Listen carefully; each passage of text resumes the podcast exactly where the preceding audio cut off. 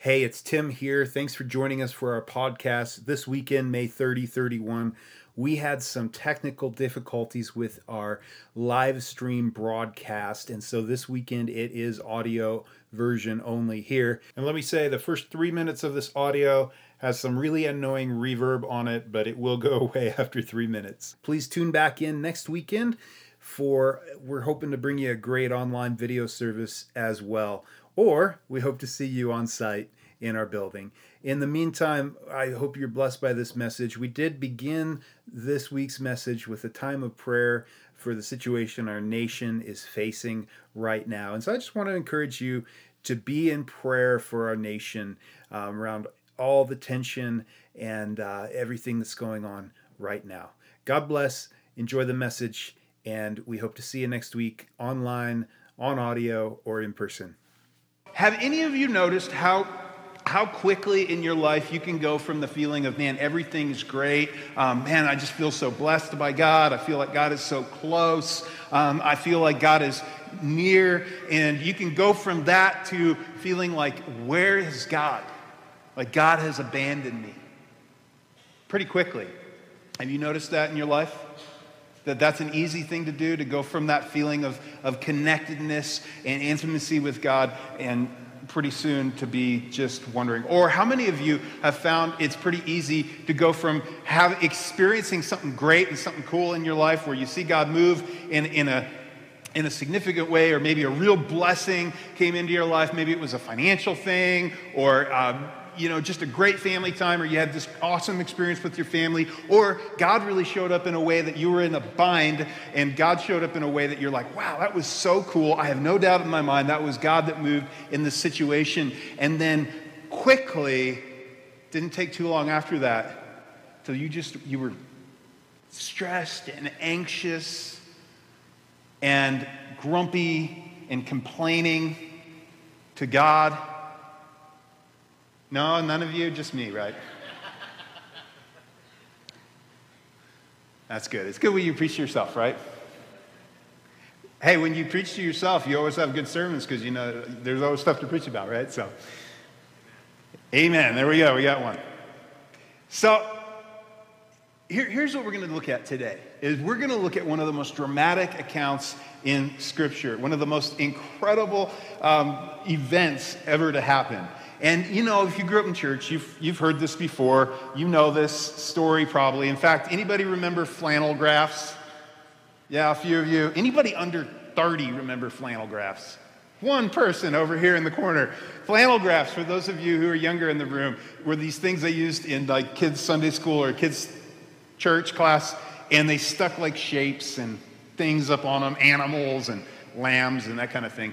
Uh, they're kind of cool. Uh, not as cool as HD TVs. I just got to say that because I'm a techie guy, but um, they were kind of cool back in the day. So, anyway, you may have seen this on a flannel graph illustrated this amazing dramatic event. And just to remind you where we left off last week, um, we saw this in- interesting thing that God powerfully rescues his people from Egypt, he delivers them and then he brings them out, and instead of taking them on the direct route, the quick route to the promised land, which is just a pretty short journey, uh, he takes them on the southern route instead of the northern route. He takes them south into the desert, and they're going to be in the desert for quite a while. And on the way, as they're on this journey, he actually tells them, I want you to take this side trip down, and he brings them to a place where literally they are backed against a wall, or literally they're backed against the Red Sea. Where there's really no place to escape. And Pharaoh gets wind of this, and God actually specifically brings his people there because he wants to rescue them finally from the power and the oppression of Egypt, and dramatically, so that, so that all the nations of the world will recognize that he is God. And so he brings them to this location, and like we said, uh, what do you do when you find yourself with your back against the wall? I know some of you are in a situation like that in life right now, where you find yourself with your back against the wall. And our tendency in seasons of uncertainty or fear is to assume that God has abandoned us, or to assume that God doesn't care about where we find ourselves. It's just a, a, a, tendency. And our tendency is to want to return to habits or lifestyles or things from the past, which is exactly what we saw the people of Israel as they said, Did you bring us out here just to kill us in the desert? We were better off as slaves, and they forget the oppression they were under and what God has freed them just because they find themselves in a place where their back is up against a wall. And so that's where we pick up. Verse 15 of chapter 14 says this Then the Lord said to Moses, Why are you crying out to me? Tell the Israelites to move on. Now remember, they're kind of by the sea. It's like, move on where, right? But I don't know if this is humorous or, or what. But anyway, I find it a little humorous. Maybe there's just such humor. Just move on. Move on. Get going. Raise your staff and stretch out your hand over the sea to divide the water so that the Israelites can go through the sea on dry ground. Now, let me just say, as their back is up against the wall in this, in this circumstance, nobody sees this one coming. Nobody sees this. I mean, they are backed up you know, to, to, to the Red Sea, and there's no way to escape. And you would think, okay, God, what are you going to do in this circumstance, right? And one of the amazing things about God is He is so creative. Let me just do a poll. We did this last night too. And uh, how many of you have seen that God has moved in your life and almost always He moves in different ways? Yeah. But if you've seen God, clearly move in, your, move in your life in different ways. That's like most of us in this room. It's because he's so creative. And this is one thing I've noticed. In fact, you go look at the miracles Jesus does, and he, he's constantly doing and meeting people where they are and meeting them in unique ways. And that is so significant because when you get into a situation in life where you're not sure how this is going to work out, where you're not sure what to do or where to go, we usually try to try to think of how we would solve the problem. And then it's from left field, God comes in and solves it in a different way. And we're like, oh, wow, I didn't see that one coming. Didn't see that one coming. But He is good. He works in those situations. And He's so creative in the way that He works.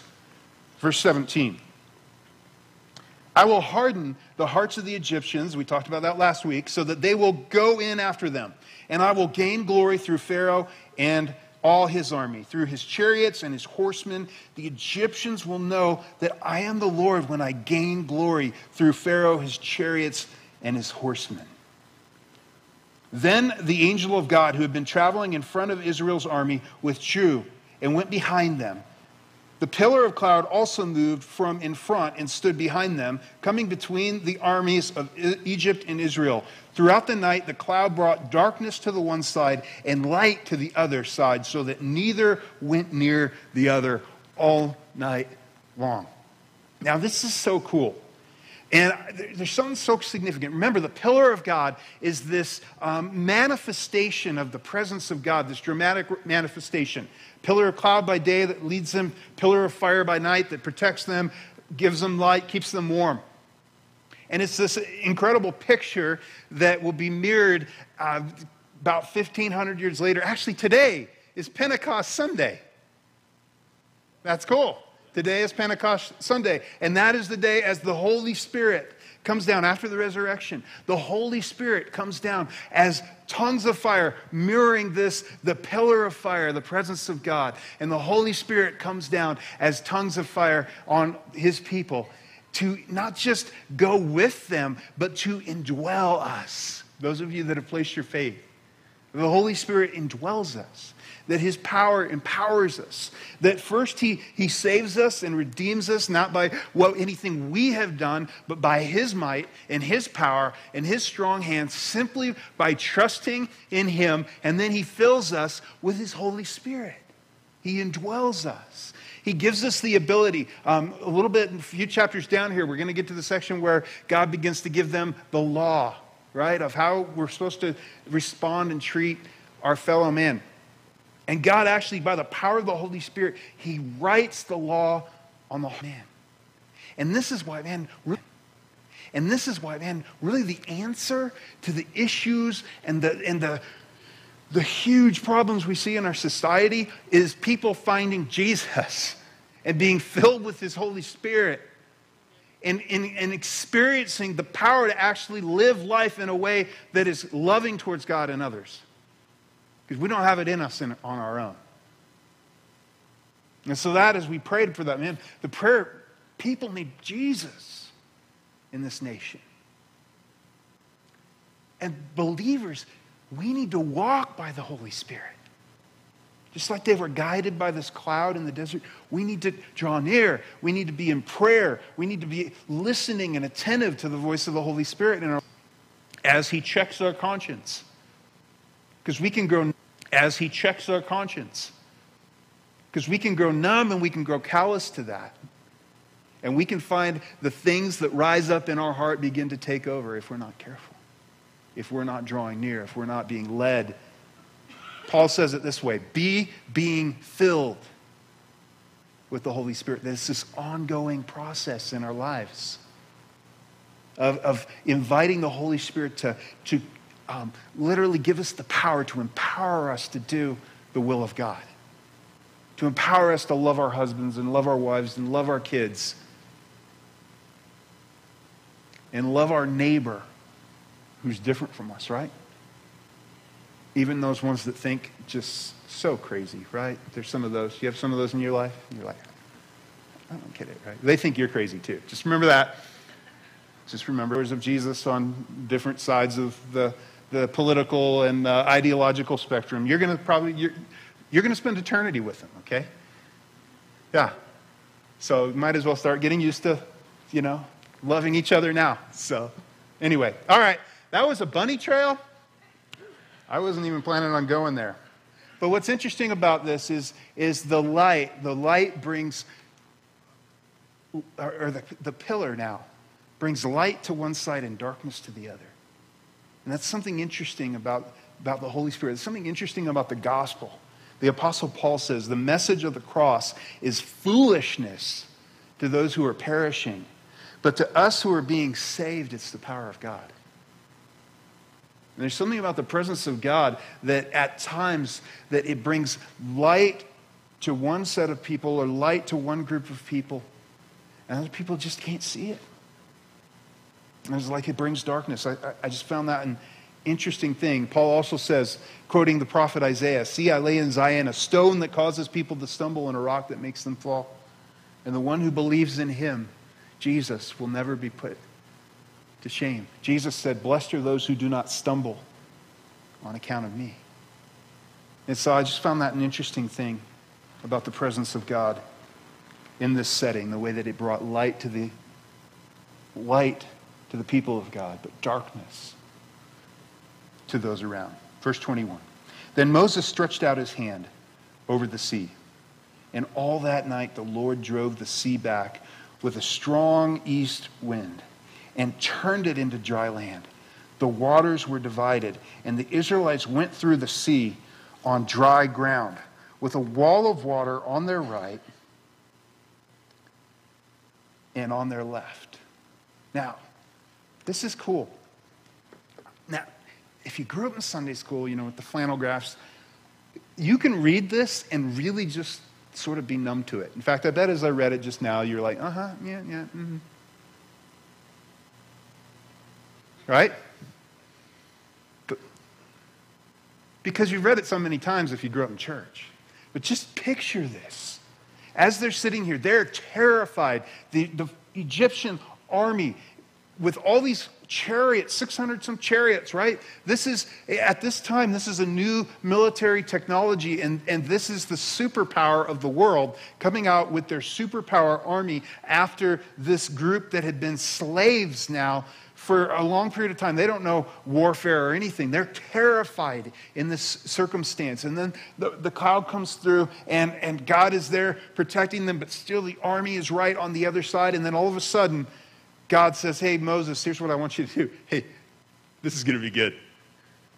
I've, I've thought this up before there was time. This is going to be awesome. Here, stretch out your arm, stretch out your staff.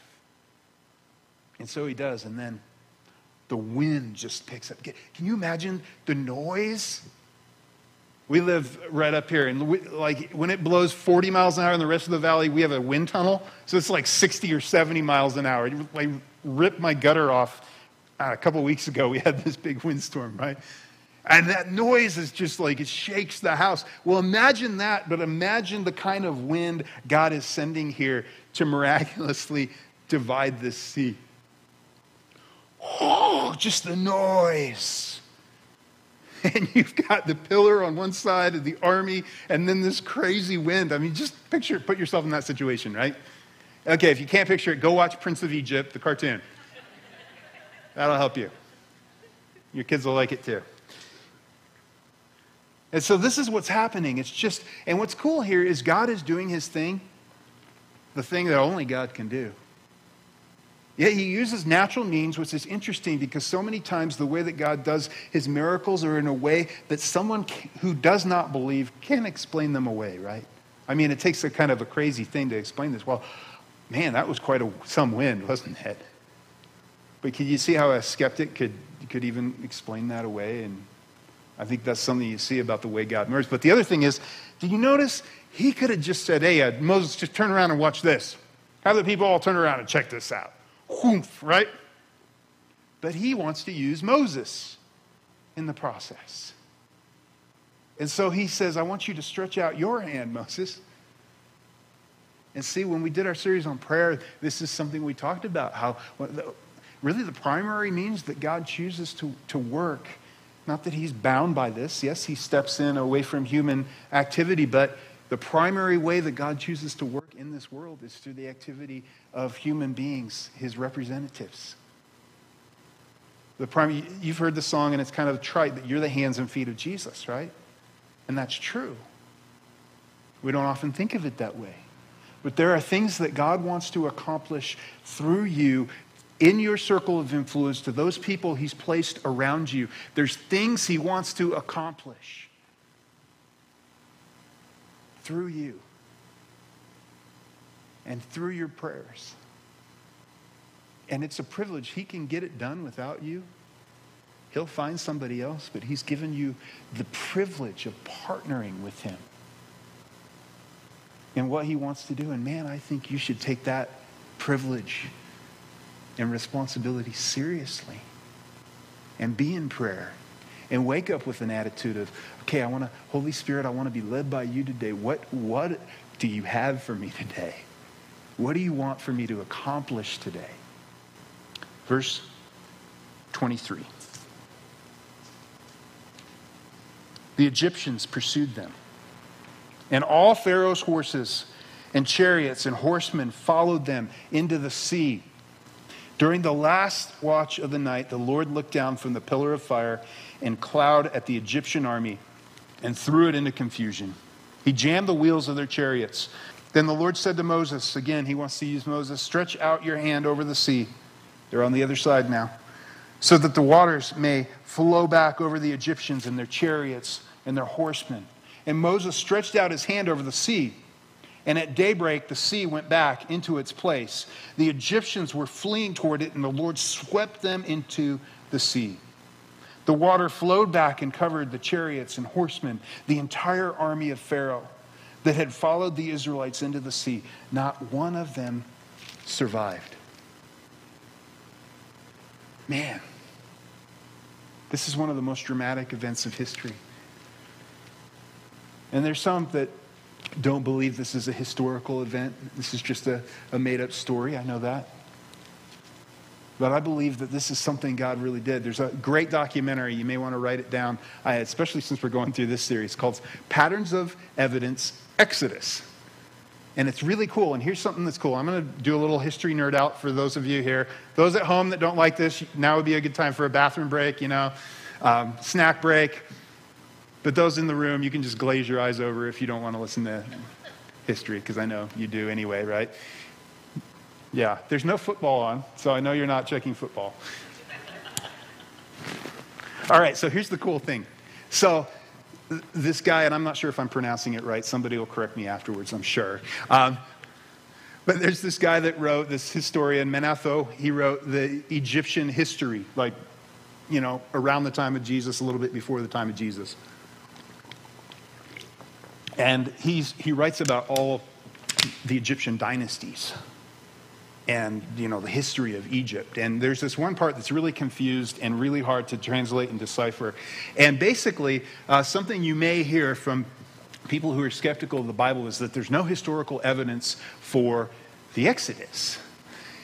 But as you look at the, um, as you look at what's happened because of Manetho's um, history of the dynasties of Egypt, basically the rest of world history has been attached to that.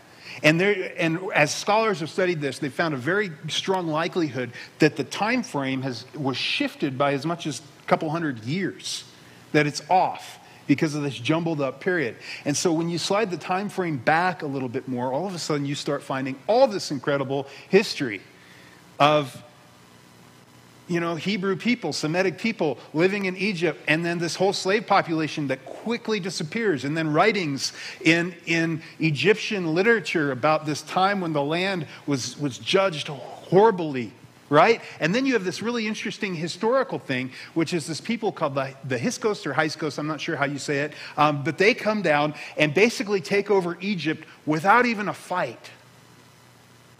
And it's so unique, I mean, it, it's this weird thing in history. They're not a powerful group, but they come down and they take over Egypt and they rule Egypt for a period of um, 100 or more years. And they take over without even a fight. And I think the best historical explanation for that event in history that you can go look up is the Exodus. And the fact that the Egyptian army, the superpower of the world, their whole army is destroyed. And as word gets out, the Hyksos think, hey, we have the opportunity to go down and take over, and that's exactly what they do. All right, history nerd out done. You can go look that up. Verse 29. But the Israelites went through the sea on dry ground, with a wall of water on their right and on their left.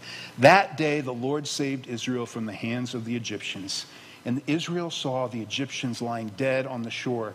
And when the Israelites saw the mighty hand of the Lord displayed against the Egyptians, the people feared the Lord and put their trust in him and in Moses, his servant.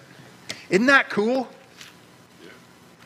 I mean, you've read it before, so you're like, oh, yeah, crossing the Red Sea, cool. But imagine that.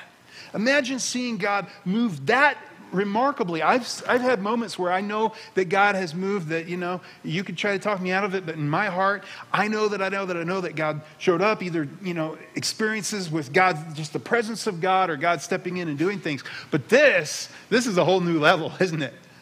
I mean, imagine being one of the people that actually got to live through this. Imagine that. And they do something here in this next verse, in this next little section, that I think is so uh, fitting and something that we often in our busy pace of life we just fail to do. The whole next chapter, I'm going to give you some homework. I want you to go home and read the whole next chapter. Okay? Exodus 15, that's your homework, because it's this beautiful psalm, this beautiful song, poetry put to music that the people of Israel, so they stop, they pause, they write this song. Maybe it's spontaneous. Uh, probably they write it, they pass it around, and then they have this incredible, basically big church service celebration. And you know what we do when we come together and we sing and we worship? It's not just like the warm up for the message, it's actually something we are doing to express a heart of gratitude. It's not just Christian karaoke. I don't know if you're like new to church, you're like, this is weird. The only other place we do this is in the bar, you know. But then there's this little bouncy ball on top of the words. No, it's this time when we reflect back to Him, to God, when we take a time to pause and say thank you.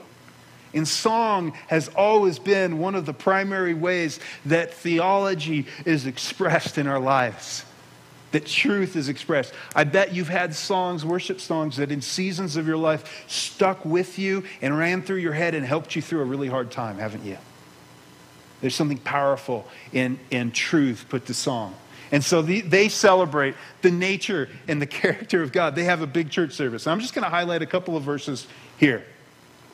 Verse 1.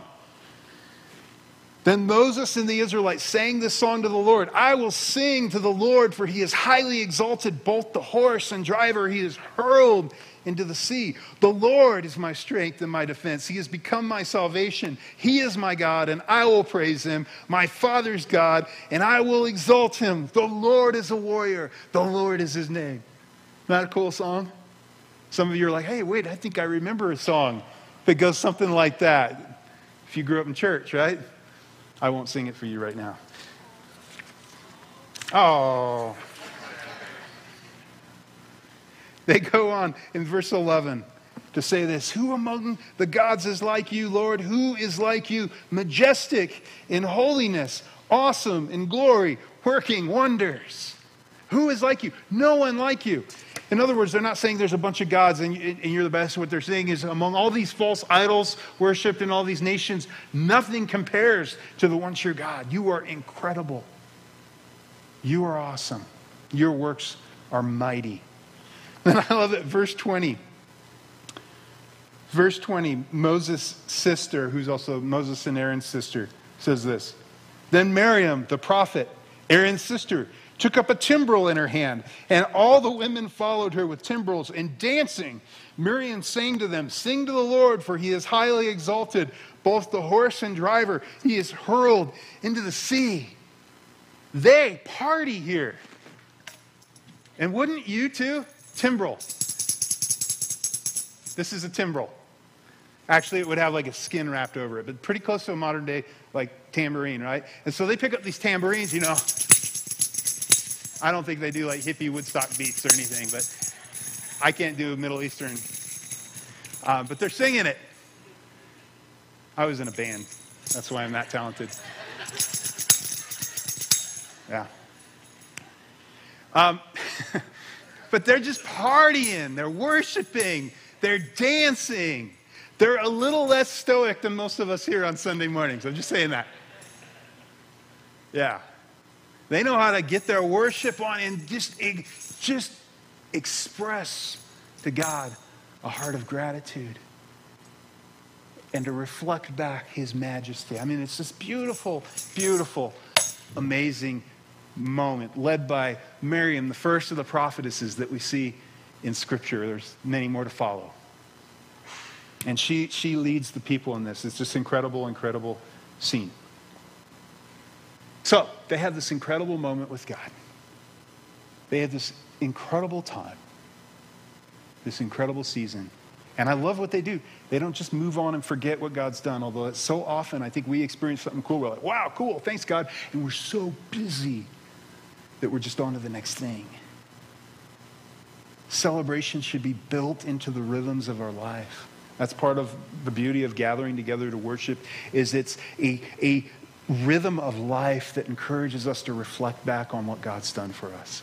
And it's so easy in the busyness of life to allow that to be squeezed out of our lives. So they have this amazing moment. How long do you think it lasts? Three days. Smart people sit up front. Not to insult any of you in back, I'm just saying. I've just noticed this trend. so, yeah. And see, isn't this the case in our life too? Check this out.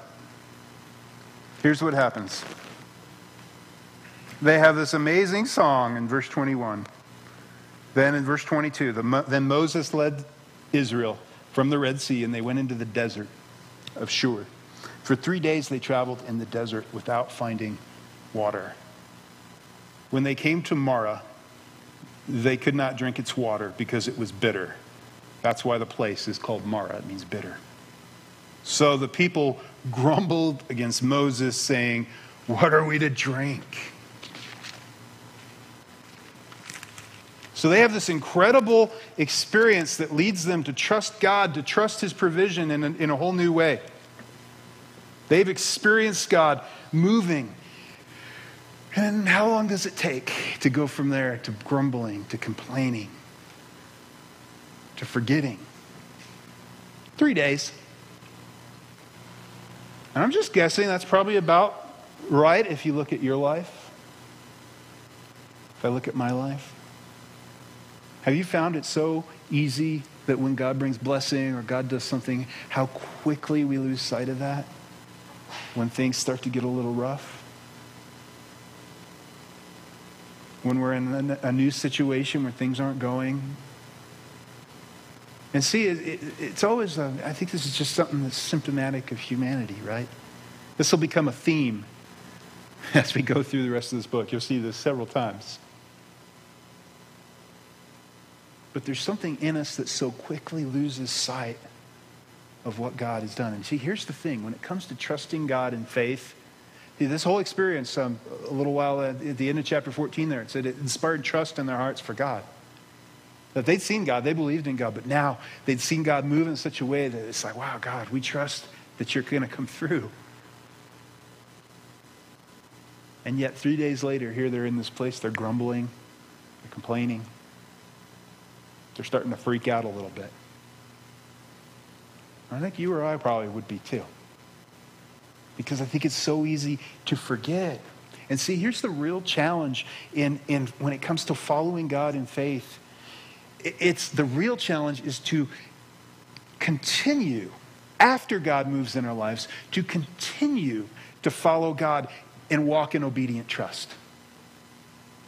It's easy on the day this happens, on the day the Red Sea split.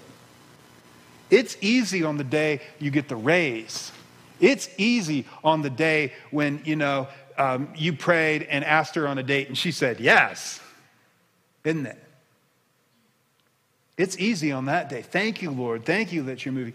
Man, it is hard when we go from those moments then three days later to, man, this is a rough patch. This is a dry desert. How did I quit so quickly get back to the desert season? And it's so easy to forget what God's done and all of a sudden begin to lose our trust in Him. You know, I got to make a confession as a uh, pastor that uh, I'm not always, I, I don't feel like I'm always a strong person of faith. Maybe some of you identify. And here's the thing I've seen God come through so many times. I think last week I told the story of you know, when we didn't have a place to meet anymore, and then God let us move into this big building. But let me tell you, we moved in here and here with a short term lease, right? And so, like, very shortly after moving in, I started worrying about do we get to stay? Right? Maybe some of you can identify. And then when it, we, you know, when we got our lease extended, then it's like, all right, God, how can we, you know, make this our home? And I'm worrying about this and worrying about this. And then there's this lot over here we need to purchase first for, for parking, and I'm worried about that, right? And then I'm worried about lease extensions. And, and then we have all these issues with the contract. And I've seen God come through time after time, provide this incredible space uh, that there's no way we ever should have moved into in the first place, right? And I'm still stressed and anxious every time one of these new things comes around, right? And then I remember we did the, the whole uh, building thing, and there was a lot of stress around that, as you can imagine. And I remember as we were trying to have this reopening, kind of fun, cool, grand reopening thing, um, we had printed a banner already, we had a date set, and then we, we had missed some of the uh, fire alarm upgrades we had to do. And I just remember the stress as I had these conversations with the fire guy, right? And I'm thinking, oh no. Like, I, I was a little worried. I was like, what if they like make, make us go meet somewhere else till we finish this? What if we can't meet for church in the building for two weeks.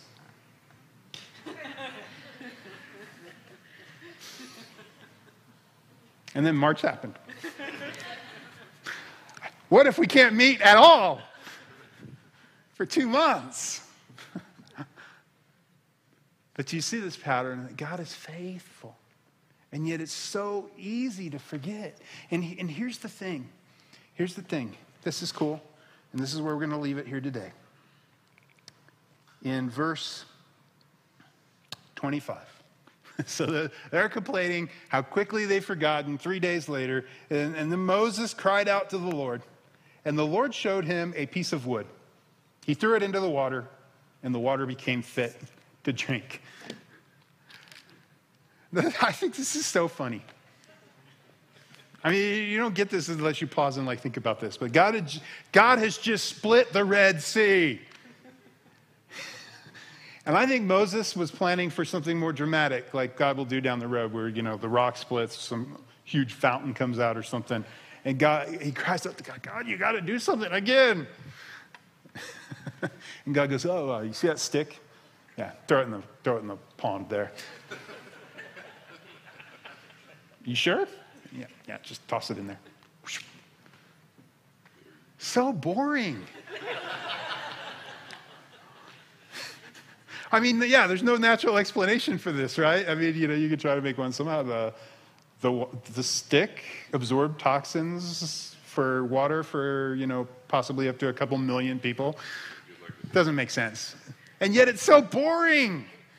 And see, this is the thing that we get in the situation when our back's up against the wall, and what we always tend to do is think God's going to come through in a dramatic way. And sometimes, guess what? It ain't going to be dramatic. He's just going to go, oh, hey, why don't you go do that? Oh, hey, why don't you go work over there? Oh, hey, you're going to be okay.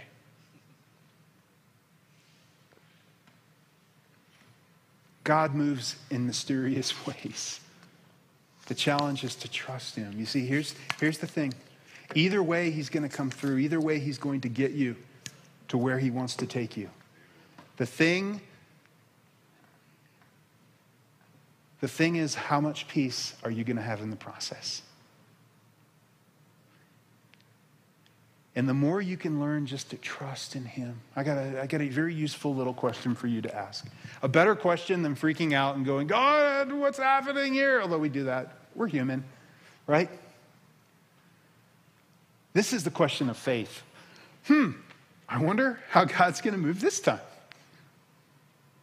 I wonder how God's going to move this time. See, in a posture of trust in God, says that God has promised, He's made covenant promises to His people. Now, the hard part about this is God has never promised us that life is going to be easy or always go well. And I've just made this observation um, that at least so far up to this point in history, nobody, well, there were two or three, um, no one else made it out alive. I've just made that observation, right? You guys are serious. It got all serious. But it's true. I mean, you know. And so there's no guarantee everything's going to be easy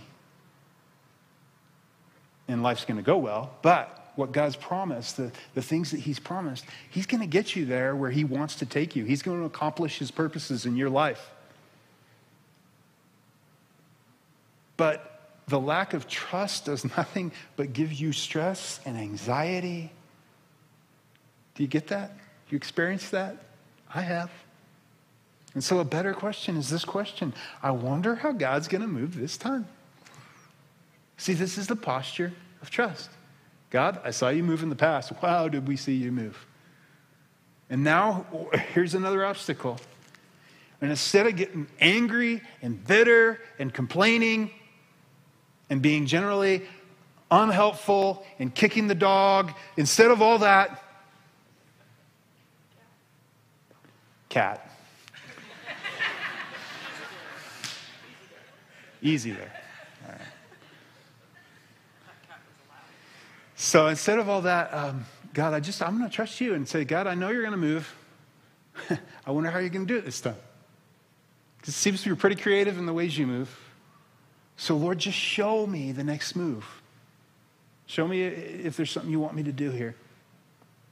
And then to be attentive to Him and respond. And I think if you can get to that place in your heart, you will experience the next season with a lot more peace in your heart. That's why it says, cast your cares on him because he cares for you, right? That when you bring in things in prayer and go, okay, Lord, this is the things we're facing, but I trust that you're good. I trust you have this under control. I don't know how this is going to end, but I'm going to wait for you and wait to see how you're going to move this time. It says, Then the peace that surpasses all understanding will guard your hearts and minds in Christ Jesus. And you'll experience that and you'll walk through that season with far more peace in a far healthier place inside your heart.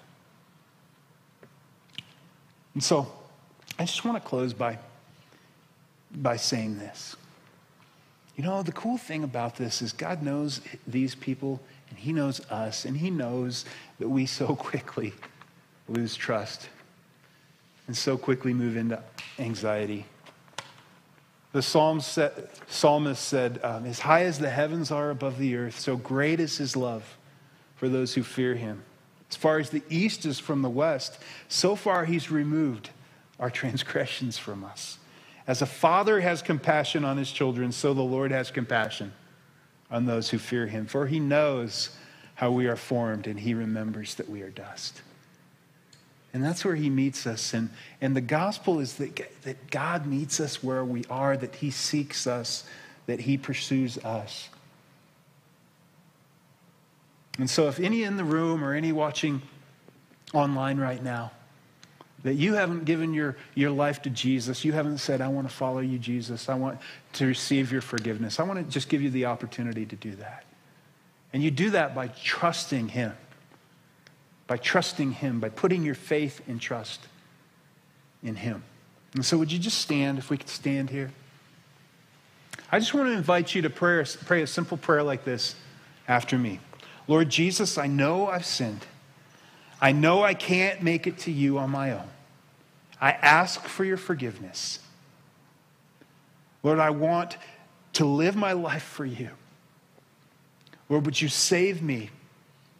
I believe in you. I believe you're the Son of God. I believe you died and rose again. Save me and welcome me into your family. Put your Holy Spirit in me. And Father, for all the rest of my friends here, I just ask that they would experience the peace that comes through walking with that childlike, obedient trust in you that says, I wonder how you're going to move this time. Would you help us all remember that as we walk through this season, Lord?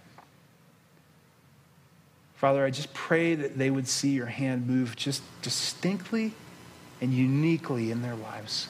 And as they tune into what your Holy Spirit's asking them to do and step in and move in, in just clear ways. Thank you, Lord. I pray that we would follow you closely. I pray these things in Jesus' name. Amen.